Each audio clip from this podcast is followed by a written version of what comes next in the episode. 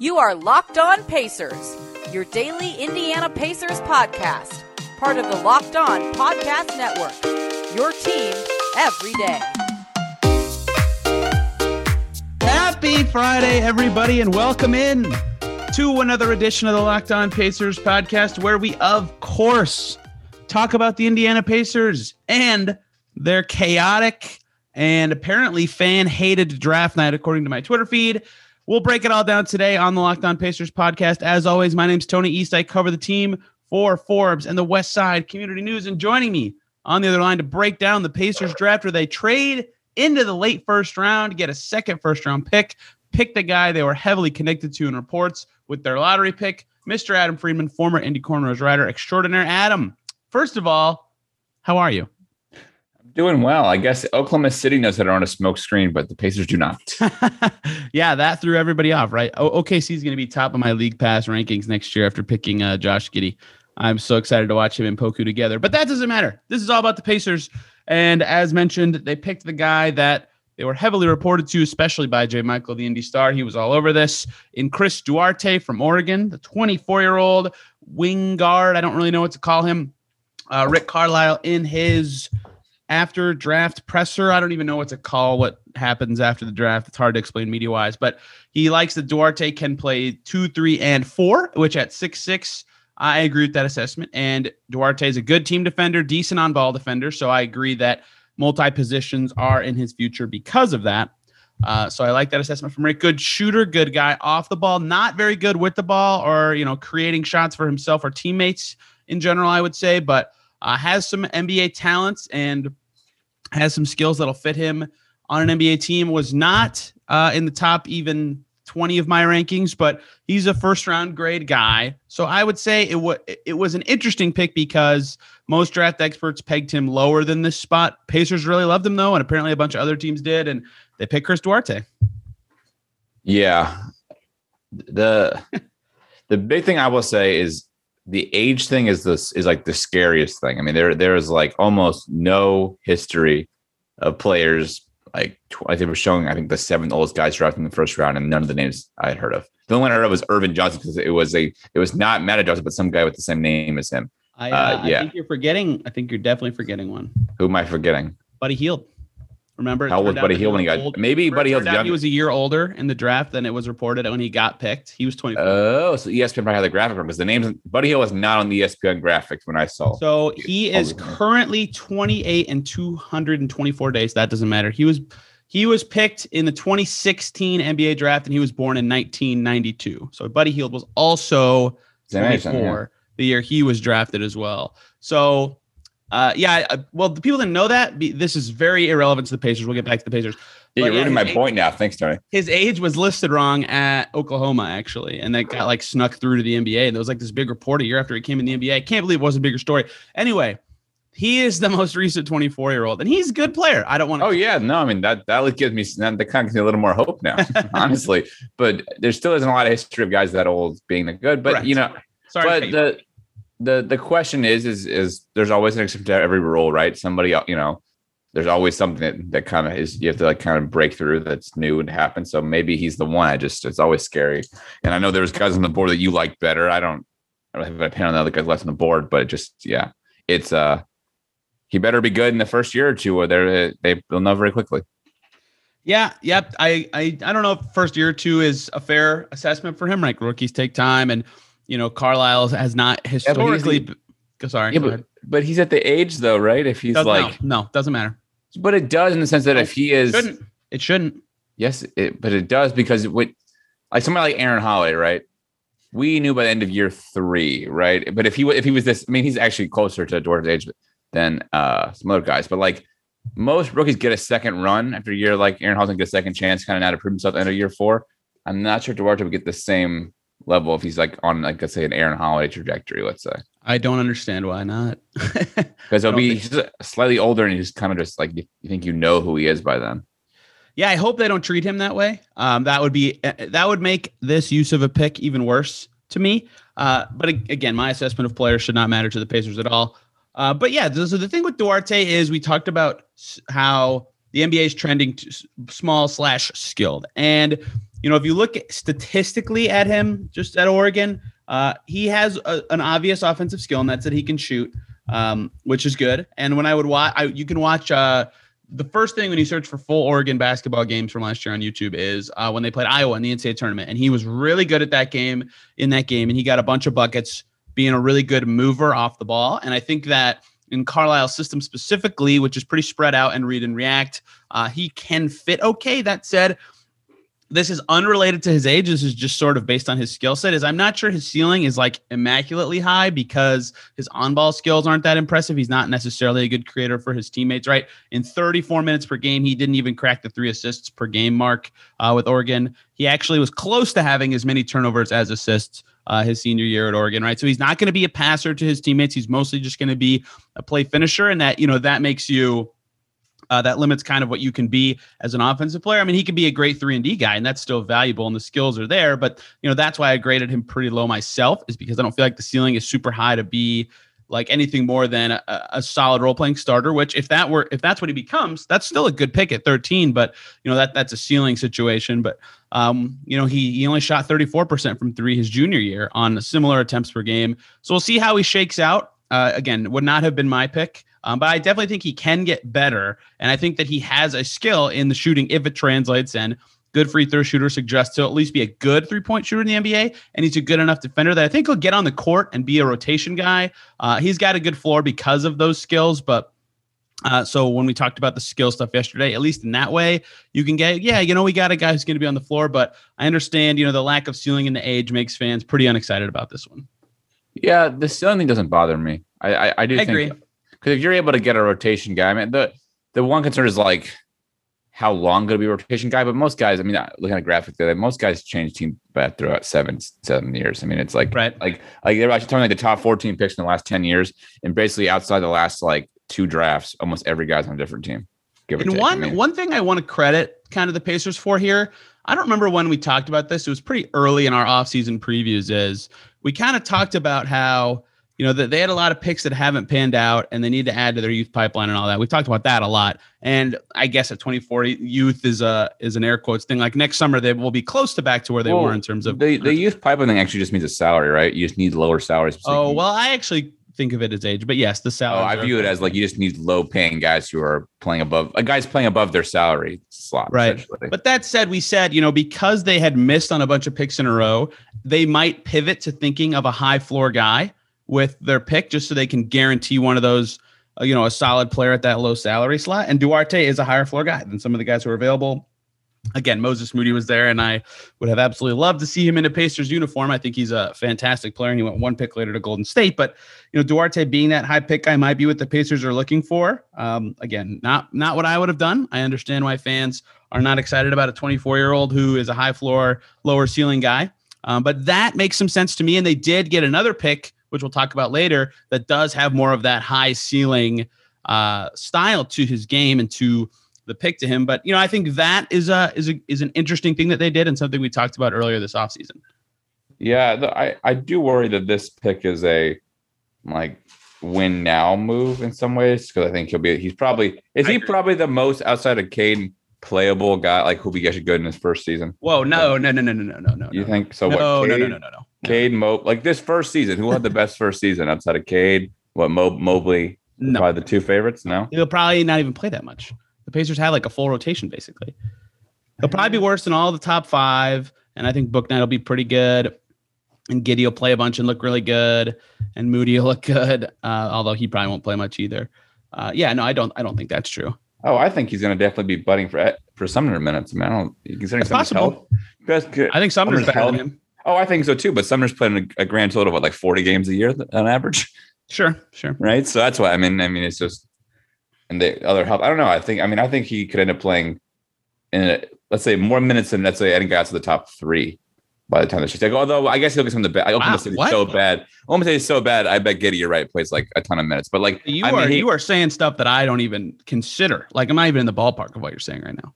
You don't think he's going to play a ton of minutes this year? I think he ends up playing a lot. Chris Duarte, the Pacers pick. No. Yeah. Not a chance. Okay. I think Sumner's better than him. So I think their bench will be McConnell, Sumner, Justin Holiday, and O'Shea, most likely. I mean, yeah, but to me, I thought that before the draft. No, but this pick seems like, in my way, it's like this guy is playable as soon as some guy gets hurt. And that's what it means. And maybe it's any draft pick. But like, that's what I mean. Like, we were doing the rotation, right? You're like, who's the Pacers' 10th, 11th guy? Well, now I think that's just we're like most draft picks. But that guy's not going to play the fifth most minutes in the draft. Not even close. I bet every guy the Rockets picked plays more than him. This is irrelevant. Yeah. Okay. You're right. I'm not counting. I guess I'm trying to think of guys who actually play on like these, like, you look at Golden State, right? Like, I don't think either of them is going to play any minutes this year. I mean, minimal. You should have included the decent team caveat very early. Yeah, I know, because I wasn't like, I was kind of thinking out the thought in my mind, but you know what I mean? I just feel like he's going to end up playing like more significant minutes than most of the draft prospects this season, because he'll be playing in like. I don't know if I agree with that. I mean, that's like the hopeful person's take to me, but I don't think I agree with that. Oh, I just mean because the team will be kind of above average and they'll just need him because of health or whatever reason. Carlisle likes Duarte's maturity and how he thinks that will translate to the court and how he's kind of grown and his journey. He talked about his journey right from Dominican Republic to JUCO to becoming a father at Oregon, through Oregon, becoming the Jerry West. I think that's the shooting guard, the best shooting guard in the nation award winner. So yeah, it is. Carlisle's a fan. Carlisle said, forget about the age, forget about any of those considerations. You always want to get the best player who is available when he's talking about Duarte. So Rick Carlisle is a fan of him. But they also, we heard from Chad Buchanan, the Pacers GM, right after the draft. And he was talking about how, you know, he said, this is paraphrasing, but they wanted to take one pick that they felt like was a sure thing and then take a bigger swing with their other pick. And so that leads me to, you know, kind of the more wild and unexpected part of the night is that they traded for a second pick. They got the 22nd pick from the Lakers from Washington, whatever. We'll get into that in a second, but they picked Isaiah Jackson. So let's take a little break and then talk about Isaiah Jackson from Kentucky, the Pacers' surprising second first-round draft pick. Okay, so originally here, we were thinking we'd be talking about the Pacers trading for the 31st pick, because right when the draft started, actually we could do trade breakdown at the end. We'll do that later, but they traded 54, 60, and two very distant future seconds. I can look up who those belong to or like which ones they are while I'm talking, but for the 31st pick from Milwaukee, which is the best non-first round pick. Then they traded that 31st pick and Aaron Holiday to the Washington Wizards for the 22nd pick, and the Wizards got the 22nd pick earlier that day from the Lakers in a big, giant Russell Westbrook trade. So that's pretty wild chain of events. The Pacers won't actually get, air quotes, this pick until the next league season. But with that pick, the Pacers selected Isaiah Jackson from Kentucky, a guy they brought in for a workout earlier this offseason. And Jackson's very interesting. You know, I didn't rate him super high when I watched him, but he's definitely talented. The thing in my notes that I deleted all my notes at, I'm sorry, that stood out to me a lot about him is he's a really good rebounder for his size, right? He was he only played 20 minutes a game, but he averaged 6.5 rebounds per game. So in NBA minutes, that's like over 10.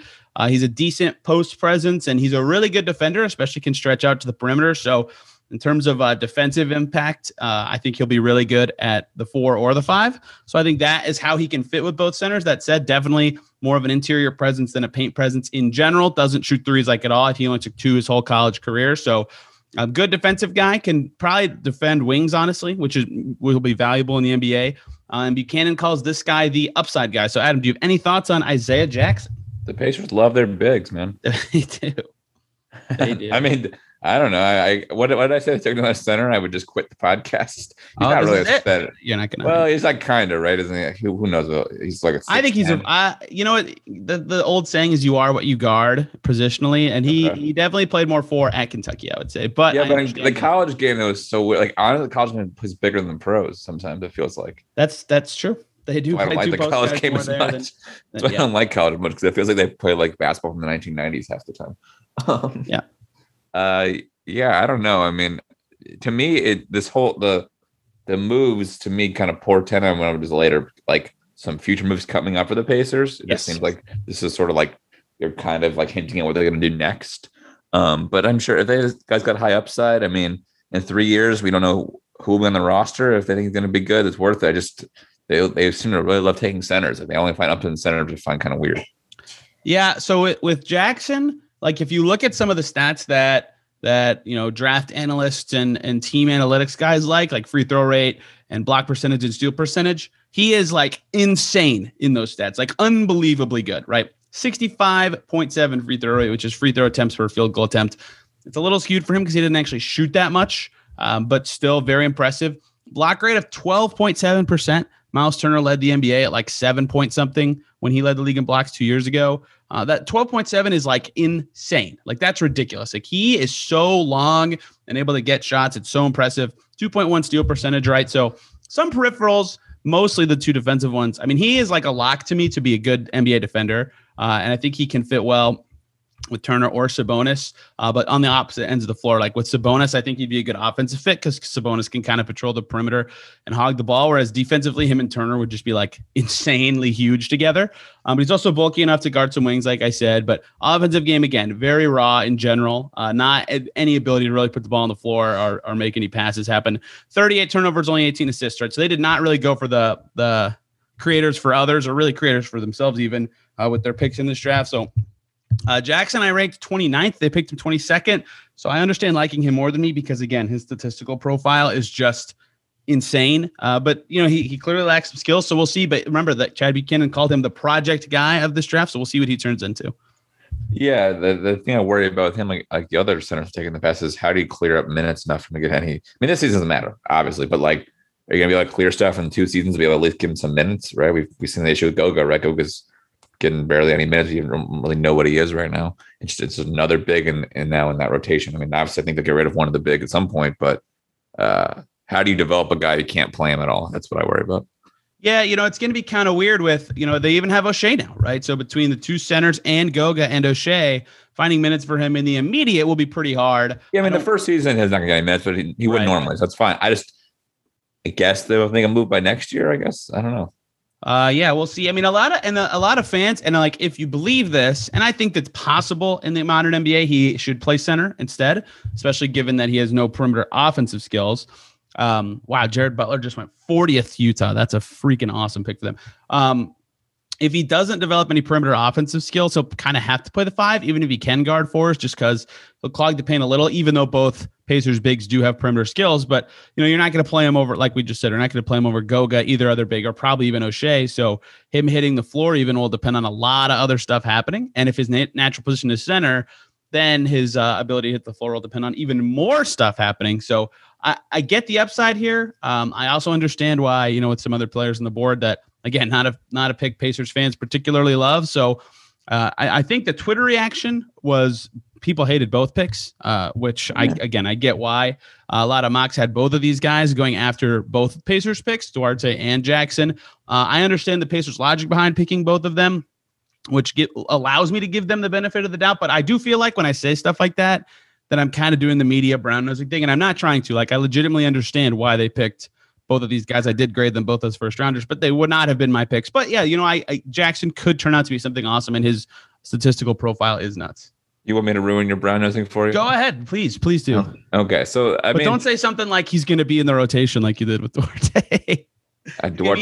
Jackson's going to play the 6th most minutes of any rookie. Adam, that's what's coming. I bet. So here's what I said with Duarte. I bet he plays the most playoff minutes of any rookie this season. No, I'd definitely say no. Who? No, I don't. Who had to play the most playoff minutes of any rookie? Though? Let's see. Moses Moody seems like a good guess. Who did he get picked by? Golden State. Yeah, we'll see. Golden. Kiss. No, but that's what I mean. Like, of any guy in front. Oh no, Keon Johnson for sure. Clippers. Yeah, maybe. Yeah, but I'm saying I just think he'll end up playing a lot of minutes anyways. Jared Butler for the Jazz. Anyway, well, you threw me off my point, which I was gonna say was it seemed like the Pacers tonight went in two very risky directions. And I remember that they took the older guy and then they took a kind of center again. Right. And it's not like it's not like Pritchard has a bad history of drafting centers in the first round at all, frankly. But it's just it's very risky and it's kind of weird. And I don't know, it's almost kind of pacery in that way. So it's not like surprising, but I worry that it could easily blow up in their face. And the most Moody could be the best, you know, be really good. And they're looking at themselves like, why did we take this guy 13 over Moody, who I think a lot of people loved? Including me. Yeah, I'd moved Moody fifth on my board. So when he was available at 13, I thought there was a chance they would pick him, and Golden State did right after. And not like Golden State has any amazing draft history or anything like that. But Kuminga be good. Yeah, Golden State had one of my favorite first rounds. I mean, we can do that like in a month when we don't have to cover Pacers topics who had our favorite drafts, but yeah, Golden State did awesome to me. So yeah, Isaiah Jackson and Chris Duarte. We'll see how they fit into the Pacers' future plans. They have an introductory press conference for Duarte on Friday. The first in-person media event for the Pacers since March 2020. I am very excited. I hope I'm able to go, but that would require me to dip out of work. Anyway, this is that the rationale behind both picks. Again, I understand the specifics of them can be questioned. So we'll see what happens. You know, honestly, when you don't like the pick, I mean, if you're a fan like that, you just kind of shrug and say, we'll see, right? And try to be the fan optimist. And when you really analyze these guys and watch them, you kind of see how they fit in and you see what Carlisle has done in the past with guys and how he might deploy. You know, I think he'll like Duarte more, especially right away. But, you know, he got a lot of like Willie Cauley-Stein and Dwight Powell and all these guys in Dallas who could end up having similar offensive skill sets. Maybe not Maxi Kleba, who could shoot, but you know, Dwight Powell and Cauley-Stein, Larry Bird's favorite player, could be facsimiles of what you would like Isaiah Jackson to develop into. So we'll see. But it's an interesting time to have feelings about these picks. And you know, I don't want to be the draft grade guy right after the picks happen, because that's a stupid thing to do, because they take years to develop. But yeah, you know, given mocks, people will probably, if you read articles about grades, not give them a good grade. Yeah, grades don't mean shit. No, they do not. I agree. I mean, I think you could... But you know what they get is hella clicks. No, I think it would be funny, like, if we took our takes from 3 seasons ago, knocked them how off the right, yeah. You know what I mean? Yeah. Because, like, I guarantee there was something we said that was, like, they had a great draft night, and that team, the players that got rid of crap. I mean... Hey, and the last time we had a first-round pick in the Locked On mock draft, we picked, like I've said a million times, Talon Horton-Tucker. He fell to the second round. Now he's awesome. Currently falling into the second round, the guy we picked this year, Sharif Cooper. So we'll see what happens. Let's talk about the general stuff, the fallouts that could happen from this for the Pacers, you know, with salary-wise, trade-wise, position-wise, with Jackson and I guess Duarte too. So let's take a break and do that, because there actually are quite a few significant ones, and they'll play into what we talk about next Monday as well, because free agency is in 3 effing days. But first, I got to take a break to talk to you guys about the great folks over at Built Bar, who are making the best tasting protein bars ever. They have so many delicious flavors. There's something for everyone. They're 100% covered in chocolate, soft and easy to chew protein bars that come in, again, a bunch of delicious flavors. They have a mixed package with 9 of the most popular ones. Me and Adam both love the peanut butter brownie as well as the double chocolate. You've got to try them. And not only are they delicious, they're healthy too. Most of them have 17 to 18 grams of protein, 130 to 180 calories, only 4 to 5 grams of sugar, only 4 to 5 grams of net carbs. If they were a draft prospect, those are great stats. And they're the official protein bar of the U.S. track and field team, which is pretty sweet. Go to built.com, use the promo code LOCKED15. You'll get 15% off your order. That promo code is LOCKED15 for 15% off at builtbar.com. So let's do the trade first. The Pacers started, like I said before, with the Isaiah Jackson section. They started with 54 and 60, and they turned those plus 2 seconds that I forgot to talk about after rambling too much. The 2 future seconds. One is a 2024 second. They send the more favorable of their second rounder and the less favorable of Cleveland, Utah's second to, this is too boring, but a 2024 second and a 2026 second plus 54 and 62 Milwaukee. 54 and 60 mean nothing, so that in general is a low value thing to get to 31 from the Bucks. And then they take 31 and Aaron Holiday and flip that for 22. So Aaron Holiday was drafted 23, and he has been a very up and down in his career. He was basically replacement level last year. So it's a little short-sighted, I guess, after his first 2 years to call him replacement level. But in general, I would say, you know, that 22 has more value than him. I mean, obviously. So I think 31 is a fair, good middle ground there. I thought that was a pretty good, in general, trade from the Pacers. It also moves back the rookie clock on that slot on their roster. And they save about $1.5 million against the luxury tax by making that string of deals. So basically 54, 60, and 2 future seconds plus Aaron Holiday for Isaiah Jackson. If Jackson turns out to be anything, that's a great deal. If Jackson's just okay, it's just an okay deal. Adam, what do you think of it? Yeah, I mean, I think trading second-round picks for first-round picks is like a plus value. Anyway, yeah, especially because I consider Aaron like a second rounder, like value. Yeah, I mean, I think he had second round value, so they basically turned 5 second round picks into a first round pick. which is pretty good. I'm going to go for basically 54 to 22, let's say, right? Because, I mean, 60 is like not having a draft pick, right? I mean, it is, but it's like, I don't know. It's like it's the worst draft pick, obviously, so it's like kind of not having one. That was a pretty good move, frankly, to do that, to go be able to flip that. Now, obviously, 30, they're not here between 31 and 22, I guess. I mean, in like the grand scheme of things, but it does have having that first round slot just feels different a little bit. Yeah, and we talked about how we thought they would trade the second just because of roster slot consolidation, basically. But remember, they traded when they got TJ Warren and a high pick from the Suns for nothing. They flipped that Suns pick for 3 seconds from Miami, 4 seconds. I can't remember, a bunch, right? So they had, even beyond having 54 and 60, which had no place on the roster going forward anyway, they had a ton of future seconds that were just superfluous. So to consolidate all those to get a guy that they like, you know, even if it's not a guy that we like as much, right? If it's a guy they like, that's good business to me value-wise. So I like that trade. Aaron Holiday is going to be interesting to see how he pans out on a new team, right? You think he's a starting point guard in Washington? I was going to say they traded Russ. Ish Smith's a free agent, and Howell Neto's a free agent. They would like to be good, though, right, around Beal, so I doubt he starts. I bet they start. I don't know how they got better at that trade, but whatever. Rush trade? I mean, sure, I guess, or did they? I think it's about even. Right? I mean, I guess they got more set up. Maybe it's tradable.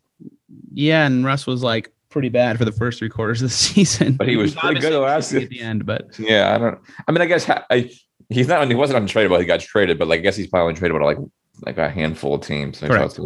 Maybe why that works out. I like that deal for Washington. But anyway, because the Rush trade, salary-wise, can't happen until Kyle Kuzma's poison pill provision is over. This is really dorky, but it can't happen until at least August 6th. So the Isaiah Jackson introductory press conference / trade will not be announced for like another week or 10 days or so. But anyway, that is the string of deals that led to them getting the 22nd pick. And, you know, if you told us before the draft they'd get the 22nd pick, I would have thought that they traded 13 and traded back. So to give up Aaron Holiday, who probably wasn't even a part of their rotation next year anyway, we just ran through that last segment, and a bunch of seconds, I think that's good business. So I think that was good.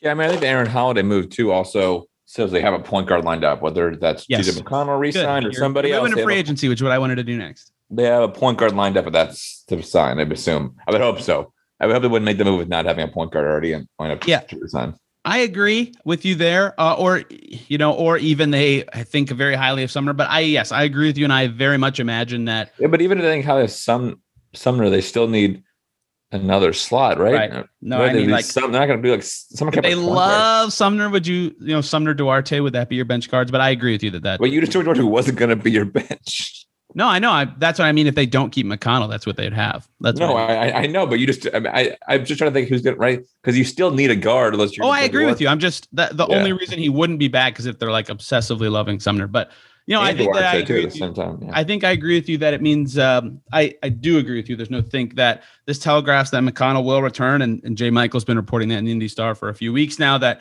he's likely to return. He mentioned liking the organization at the end of the season. He's probably pretty happy with this night because, you know, the Pacers need him more than they did before it started, and they freed up some money. So it could be a good night for McConnell, but I think it telegraphs that they'll try to keep him, or if not, they will use, you know, mid-level, exception-level resources on their backup point guard. Yeah, my thought is this probably means that McConnell will go for like 3 for 21 of enough money to sign somebody else. It won't be a significant, like, sorry, but $5.5 million is not nothing. Gets you somebody good. Or okay, I guess, right? If Justin Holiday fit in that kind of number a couple of years ago, like it means like they basically were able to kind of get like two players that are like McConnell's probably like above an eighth man, and then maybe a guy that's kind of below an eighth or ninth man level, but could be up there if things shake out well. Yeah, and I agree with all that. The problem with using the MLE is like that guy probably won't play much, or you might be overpaying a guy unless you find a place in the rotation for him. But you know, again, the rotation's really locked up. So maybe they do what they did last year and kind of save it for. Yeah, but we thought Justin Holiday wouldn't end up in the rotation, and injury to Lamb, injury to some Victor obviously 2 years ago, and he ended up playing and was good. He was in the rotation right away. I know, but we didn't think he was going to be though, right? Or don't weenie here. Justin Holiday, you thought he was going to be in the rotation? Yeah, I wrote about it and put it in our podcast. Okay. I made the rotation. Okay, I thought he was always on the fence. I mean I could be I'm probably misremembering. I think it was like kind of on the fence. We weren't sure. The trouble was that we weren't sure how they were gonna really use Turbonis that year. And once that's true, and I think also Vic was hurt, so we knew how he was initially gonna start. or be up there anyways, but he might get pushed out once Vic returned, but he didn't, obviously. Yeah. There are other injuries, so it didn't matter, and it did not matter. Right.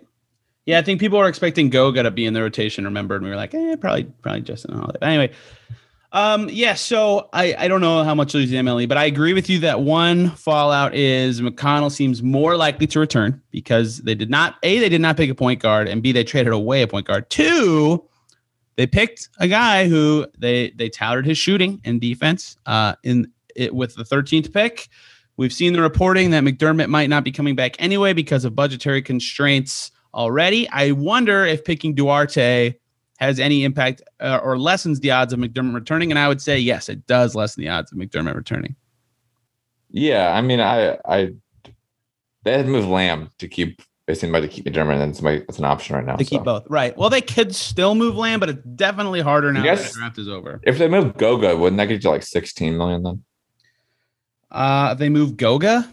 Yeah. Yeah, about that. Why would they do that? I don't know. They have two centers. They just drafted this guy. I mean, I could play him, but like, I guess that could be your third. Right? It could be your third center. Sure. Right. I mean, that's the other option. I don't know. I'm just trying to think how you keep McDermott. I'm not. You just probably can't. Even if I don't think you need to focus too much on that. Yeah. I have a feeling he will be on the way up. I think so too. I'm just saying. I agree. The reporting was already that it was more likely that McConnell returned and McDermott did not, and I think that the picks they made make that even more likely now than it was before. So McConnell more likely to stay with the Pacers, McDermott less likely. As for their fringe guys, you know, Jakar Sampson is probably not a fan of seeing Isaiah Jackson get drafted. That's for sure. That 4 Broody spot is probably taken now behind O'Shea. So not looking good for his free agency prospectus coming back. No one else really super impacted. Although I will say Cassius Stanley is probably thrilled they didn't pick a guy in the second round that a two-way slot might be open for him to return on another. I think Jim Monk reported that was kind of like the whole night. Cash Stanley's whole night depended on whether they could move the second round picks or consolidate them at least. Yeah, and he's working out with the Pacers right now out in California. Like a bunch of their players are out there together. So, I think Cassius Stanley very happy about this evening as well. Amita Brima probably unhappy they picked an interior guy. He was at the Pacers draft party I saw on Twitter with some Fever players. So who knows how he feels about all that. And I'm missing a free agent, I believe. No, I think that's everybody. Okay. Then the centers, right? If Isaiah Jackson truly is all center, no forwardy, I mean, they have 4 now, and they're all 25 or younger. It's like, that seems silly. Yeah, what the hell are they doing? Of assets. So they're either really bank, and Isaiah Jackson's not going to play this year like at all anyway, because he's a project on offense, and they even called him the high upside swing, right? So we've kind of seen the signs already that he'll be out of the rotation mostly anyway. So they can probably go 1 year with all 4 of those guys, especially if they think Jackson's a 4. But yeah, if he's even sort of a natural 5, then yeah, I mean, the center clock just continues to be rushed by the draft. Yeah. Well, and then after this year, though, Turner will be on an expiring deal. So yeah, the clock's been ticking on him since they picked Goga in 2019, which was 3 years ago now. I know, for real. Or 3 drafts ago, not years, whatever. So, yeah, I mean, a lot of potential ripple effects from this.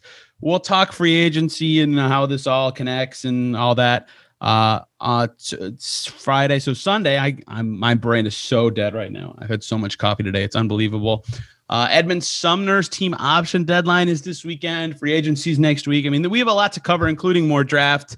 I'll have articles up. We'll talk more on podcasts about it. Adam, you got anything else you want to talk about today? No, I think we'll move on to free agency.